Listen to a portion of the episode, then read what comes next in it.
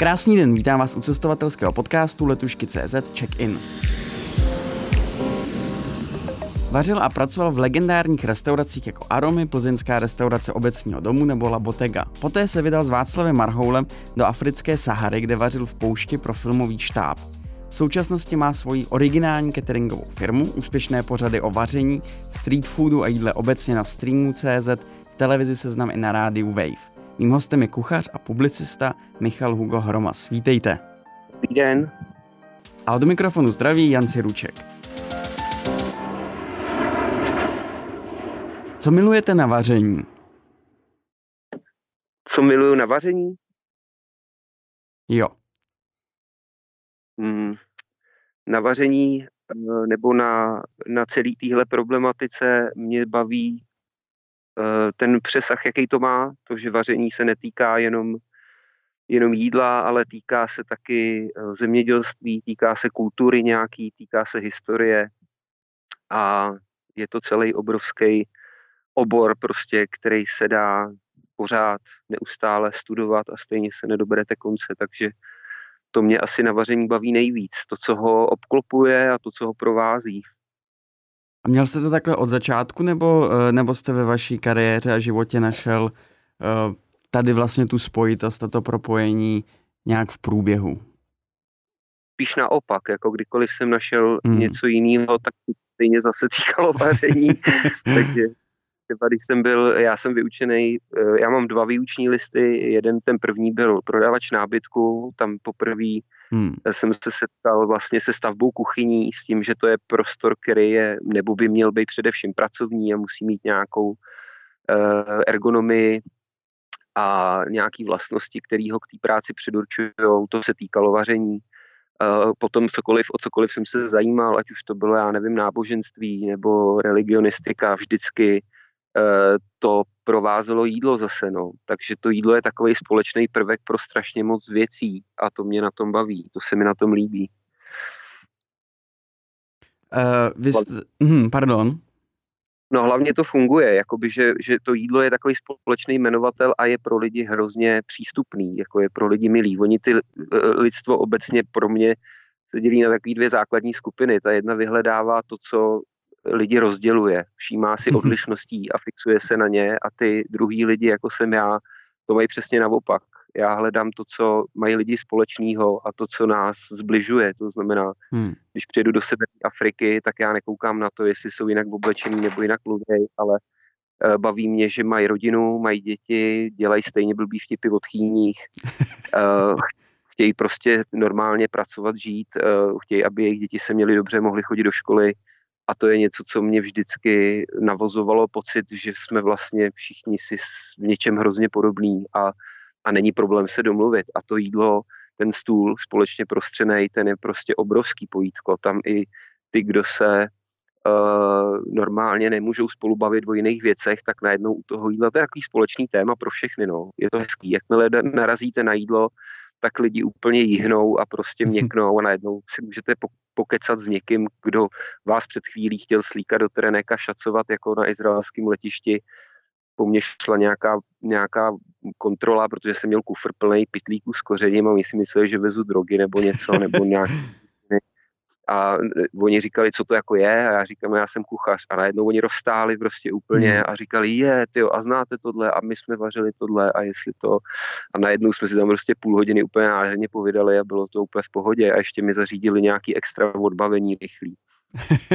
Takže vy můžete být takový kuchařský diplomat, kuchařskou diplomaci zavíst. No to jídlo tak funguje, je to tak, no. Jako když, když se to povede a je to dobrý, tak minimálně, kdyby lidi nezajímalo na jiný kultuře nic jiného, tak o to jídlo vždycky trošku zakopnou, jo. Tam se ten zájem vždycky malinko projeví. Můžeme odmítat všechno, ale i ten největší zabzděnec nakonec, eh, když jde v 11 hmm. večer nebo později z hospody, tak si ten kebab dá a nemá s tím problém. Takže evidentně to jídlo takhle funguje. Cestujete někdy i tak trochu, jako řekněme, vyloženě profesně v tom smyslu, že že, že jste si řekl, já bych hrozně rád ochutnal tuhle kuchyni, nebo bych se uh, naučil z ní něco vařit, tak kvůli tomu jedu do té destinace, do toho, uh, do, toho, uh, do té země, do toho regionu A nebo to úplně takhle jako neřešíte, ale samozřejmě, když, když někam jedete, tak, eh, tak se zajímáte o to, z čeho a jak tam vaří. Já cestuju jenom takhle, to je jakoby moje posedlost už od začátku, že když se vybírali zájezdy, eh, tak já jsem se nezajímal o to, jaký tam mají eh, bahení koupele, anebo jestli je tam nějaký nějaký kopec veliký kamenej, na který bych chtěl vylíst, nebo hora šutrů, která byla hrad kdysi dávno a teď to někoho jako baví, mě ne. Já si vždycky lokality vybíral přesně podle tohohle, co tam roste, co tam běhá a co z toho ty lidi vařejí. To mě prostě zajímalo nejvíc. Jak ty lidi normálně žijou, ona je to taková každodenní hmm. věc a mě ty obyčejné věci baví nejvíc. Takže třeba ani jsem nevyhledával například v tom Španělsku, který jsem si hrozně oblíbil, tak třeba pro mě není úplně nejvíc interesantní jako Barcelona, která je super turistická, ale mnohem radši jedu na ten venkov, kde je to doopravdy, kde to není turismus, ale je to opravdu jako reálný život. A když se o té zemi a o těch lidech chci něco dozvědět, tak si myslím, že tohle je dobrá cesta. To, to je vlastně super postřeh, že když si něco chcete dozvědět o té místní kultuře, tak nejlepší asi vyrazit do do, do vesnické hospody a, a ochutnat tu zemi a, a ten region skrz, skrz to, co jedí a jak tráví čas. Přesně, přesně tak, no a nakonec právě zase zjistíte i v tom Španělsku a všude jinde, že sedíte prostě v té samé hospodě, co máme my tady na Lhoce, jenom vypadá malinko jinak, ale sedí tam ty samý typy lidí, jo. Zase je tam nějaký prostě vtipálek jeden a jeden bručou na nějaký kvedlán. A najednou zjistíte, že ten svět je fakt malečkej čem pro vás bylo pracovně uh, to vaření pro filmový štáb Václava Marhoula v roce 2007 eh, v jeho válečném výpravném filmu Tobruk, který se točil, jak jsem zmínil, na Sáře. Eh, v čem to pro vás bylo pracovně zajímavý nebo přelomový jiný jako zkušenost? No jako zkušenost to pro mě bylo přelomový uh, naprosto, jako to byl jeden z největších, mimo to Španělsko, tohle byla jedna jako z největších zkušeností, která mě úplně rozvázala ruce a otevřela oči, protože gastronomie v té době, to byl rok 2007 nebo 2006, 7, teď nevím, eh, bylo to, bylo to jakoby v plenkách, bylo to tak trošku jakoby svázaný nějakýma konvencema, tady existuje nějaký profesní združení, asociace kuchařů a cukrářů, je tady jeden způsob, jak eh, tu gastronomii pojímat, nebo byl. Hmm. Eh, kdy prostě všichni pracovali stejně v nějaký konvenci, bylo to většinou, protože biznis, tak ve spolupráci ještě s nějakýma v té době nad národníma korporátama, který se zabývali potravinářskou výrobou, což může pro mě být etický problém. Uh, a my, všichni měli pocit, že to jinak nejde, jakože prostě jinak se vařit nedá, že to musí být člověk, který má výuční list, prošel hotelama, uh, vaří takhle a takhle a takhle, proto se už nějak až do hrobu. A najednou jsem se ocit v cizí zemi, kde cateringovka byli borci, kteří byli schopní zbalit karaván a stany a vařit 200 kilometrů v poušti ve vnitrozemí, uh, nakupovat z místních zdrojů, dělat jídla, uh, který je bavěj, ve kterých jsou dobrý, bez ohledu na to, co si o tom kdo myslí. A najednou jsem zjistil, že protože to je třeba takový životní dilema, jo. Hodně krát jsem řešil, že prostě třeba i tady u nás e, narazíte na lidi, kteří vaří výborně doma. Hmm. Jo. Oni by si na to jít to dělat za peníze, protože přece jenom je to stejný rozdíl, jako když má nějaký švec dílnu a pak by mu řeknete, tak pojď dělat fabriku. E, a je to jiný samozřejmě, tam už se to industrializuje a musí se dělat ve velkých objemech, ta logistika jiná. A toho se ty lidi jakoby děsej. Ale mě bavil ten moment, kdy ten člověk uh, opravdu nekouká jakoby na ty ekonomické věci okolo tak moc, nefixuje se jenom jakoby na ty prachy, na ty kalkulace a hygienu, ale prostě vlastně to v tu chvíli chce udělat nejlíp, jak si myslí, že to jde a ono to někdy je ve střihu s těma předpisama s těma pravidlama a s tou zkušeností té velké jako profese. Takže tohle mě bavilo, začít jako takovou hmm. diverzi, začít takovou gerilu, takovou partizánskou válku v tom smyslu, že uh, vezmu ty věci na místě, uh, všechno ostatní jde stranou a já se soustředím jenom na to, aby to opravdu bylo autentický, dobrý, teď dodělaný, ne včera a předevčírem, ne zamražený, nezavakuovaný, ale prostě fakt tomu jídlu dát maximum, co se dá i s tím rizikem, že v těch podmínkách, jakých jsou, se to někdy nepovede úplně stoprocentně, kdežto právě v těch biznisech profesionálních si tohle to nikdo dovolit úplně nemůže a tam se na úkor kvality soustředují na to, aby to vždycky dopadlo korektně, nějak jako hmm. dobře, aby to bylo.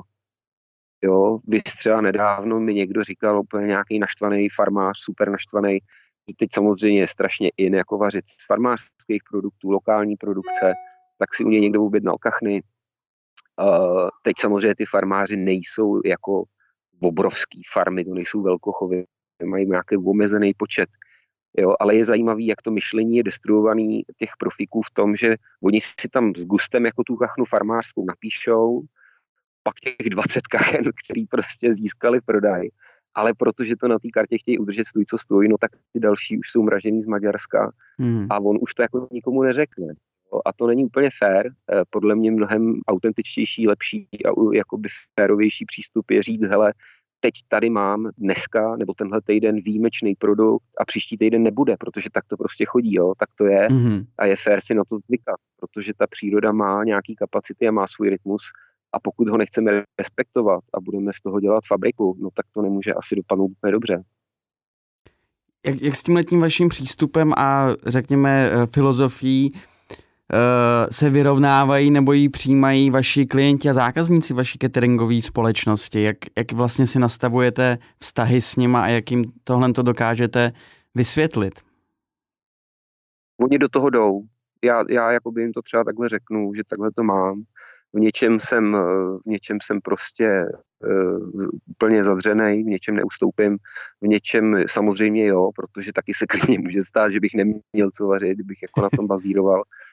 Eh, takže někdy člověk musí samozřejmě dělat kompromisy, se musí. Jo. Eh, kvůli tomu nepřestane fungovat mezinárodní obchod a kvůli tomu nepřestane fungovat jiná produkce. Eh, on je to takový mýtus trošku, jo, že my jsme potravinově nezávislí a soběstační a celý rok si tady budeme mít jak prasata v žitě. Hmm. Ne, nebudeme. Prostě tady ten rytmus přírodní a to klima je takový, že my se tady můžeme mít dobře 4-5 měsíců v roce a zbytek jsou konzervy, jo, nakládaný okurky, je jasný, že nerostou celý rok takže musí být nakládaný eh, a xx dalších věcí. Takže, takže musím dělat kompromisy jako všichni, ale ty lidi do toho jdou a já jsem strašně rád, že úplně aniž bych to nějak tlačil nebo mm, nevím, vlastně jakoby na začátku nebylo to ego, jako že bych řekl, hele, já si tady budu dělat, co budu chtít. To ani ne. Spíš jsme se nějak shodli a je tam ten konsenzus s tím klientem, že když to chce mít dobrý, tak mi dá volnou ruku a já toho, já si toho vážím a nechci se spronevěřit tomu té jeho důvěře, takže opravdu, když mě nechá být, tak já ze sebe dokážu v tu chvíli vypotit jako e, to nejlepší, co mě v tu chvíli napadne. Potřebuju fakt mít ten klid a ty volné ruce a potom se dá čarovat, ale jakmile tam někdo začne tlačit na pilu a rvát to jako do nějakého systému a zásad rigidních, hloupých, omezení, mm. tak, e, tak ne. No. A kvůli tomu se vždycky i s těma klientama musím sejít osobně, proberem to a buď ty lidi zjevně, evidentně při tom rozhovoru respektují tenhle přístup a baví je to a chtějí to takhle a já taky, tak pak je to schoda. No a pokud ten člověk měl jinou představu, tak během té osobní schůzky se to pozná a pak si normálně zdvořile řekneme, nezlobte se, já bohužel takhle pracovat neumím a byli bychom z toho oba jenom zklamaný a mrzutý, to by asi nedopadlo úplně dobře a je to fér a necháme to být a on si najde někoho, komu, jako kdo mu vyhovuje líp, kdo to třeba má hezký a takový jako konvenční. A... Mhm. V čem vlastně uh, je ta vaše jinakost, jinakost té vaší cateringové společnosti? V čem děláte věci jinak?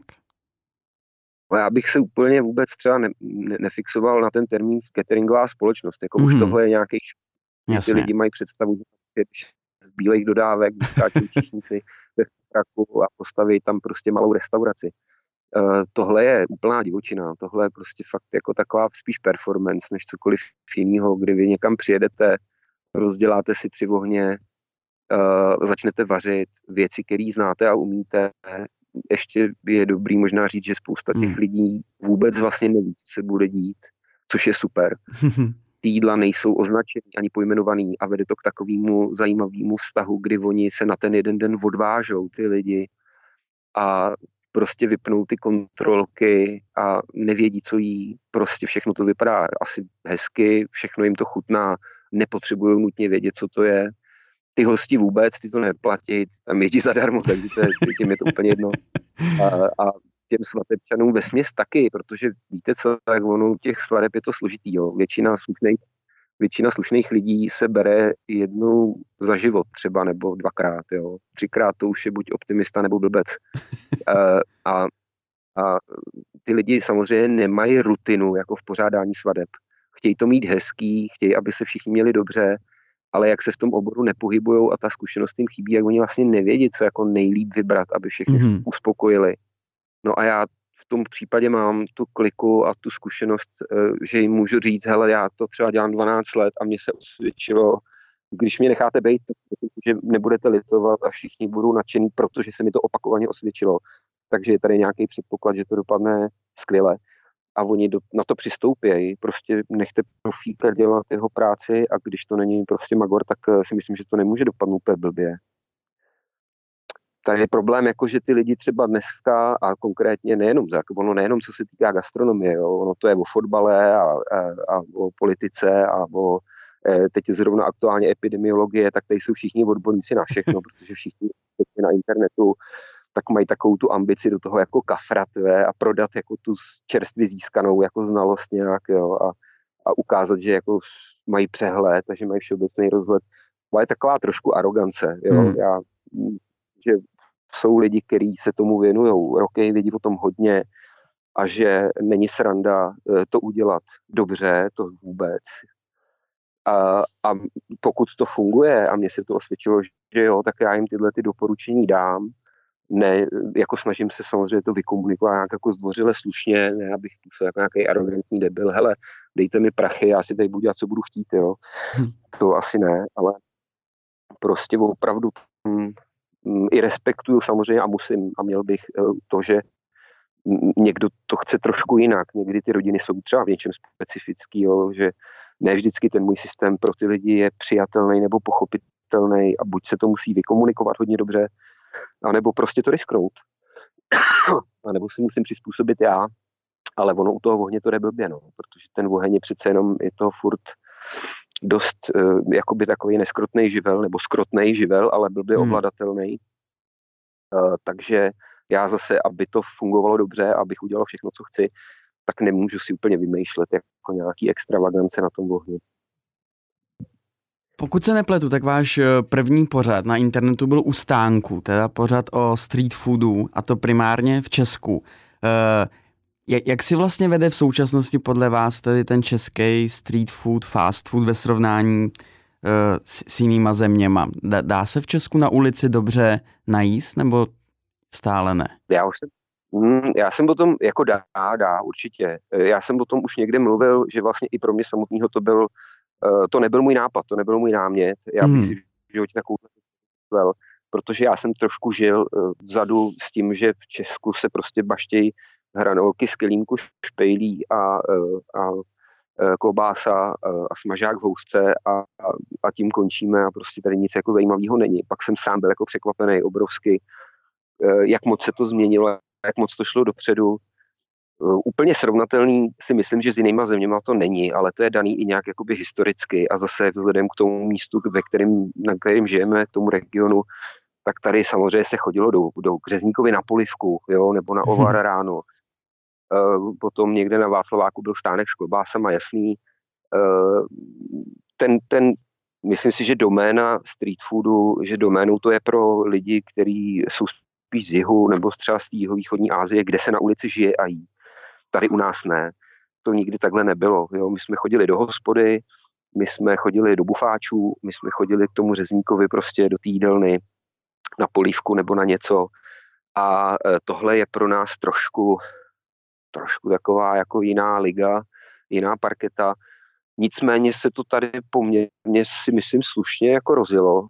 Fakt furt musíme brát, že ty Češi jsou fakt hodně konzervativní. My jsme vždycky říkali takovou nadsázkou, že když je něco v Londýně jako dobrýho, tak za 20 let to potkáme tady u nás, až prostě ty lidi si na zvyknou a přijmou to. Ale třeba tak Větnamcům se že jo, podařilo úplně jako fantasticky. To není street food teda typicky, jsou to hmm. zase ty jídelny, na to přistoupili, že prostě ty Češi k tomu potřebují mít ty dveře a tu židli a ten stůl, aby se jako najedli kulturně. nejsme moc šikovní v tom, jako jíst z ruky na ulici. Ale jo, jako vyvíjí se to docela hezky. Máte vy nějaký oblíbený uh, český street food, nebo ne? No a já nikam nechodím moc, takže spíš jakoby ne, no. Já, jako, to, to je takový to kuchařská kledba je, že, že člověk vaří celý den, ale ne, sám se nenají, jo. To jsou, to jsou ty, ty vodonoši, co všem nosí vodu, aby neměli žízeň, ale sami se nenapijou. A potom samozřejmě se od někať vracíte, takže zabrousíte do nějakého fast foodu nebo si někde koupíte sendviču, benzínky, uh, a kuchaři obecně jedí vlastně docela blbě. to je takový smutný. Uh, takže já uh, jsem třeba si tyhle ty věci prošel v době, kdy uh, se dělal ten pořád. Mm-hmm. To bylo vlastně fajn a bylo to pestrý a, a zajímavý, ale že bych to nějak já sám vyhledával, já jsem v tomhle taky opatrný, asi třeba vlastně mm. jako většina těch Čechů, já risknu. Jo, ono tady můžete narazit na věci, které jsou super, a nebo věci, které v mém věku už vám tak jako rozhodí sandál a tak vám rozbouřejí to, to zažívání zrychtovaný, že, Jasný. že už jako jste opatrnější na tohle, no. Máte na svém... Nemám, nemám. Uh, máte na svém kuchařském vyšlistu uh, něco, co byste si chtěl v životě zkusit jako uvařit, připravit? Nějaký no, jídlo no, nebo surovinu tak zpracovat? To, obrovskou výhodu tady v tom mám, že, že já můžu. Jakoby, jo, já, jsem, já mám tu obrovskou výhodu, že můžu uh, oproti jiným. Jo. Tam, kde jinde vládne nějaká prostě uh, korporátní strategie, kdy se ty pokrmy vybírají tak, aby všem se líbily a pojmenovávají se tak, aby to ty lidi bavilo a určuje se tam cenová politika a prostě je to velká hra, tak já jako jedinec solista mám tu obrovskou výhodu, že já si můžu vymyslet v podstatě úplně cokoliv bych chtěl a můžu si to uvařit a nikdo mi to nemůže zakázat. Druhá věc je, jestli to jako je dobrý nápad. Michal Hugo Hromas byl dnešním hostem. Díky moc. Taky děkuju.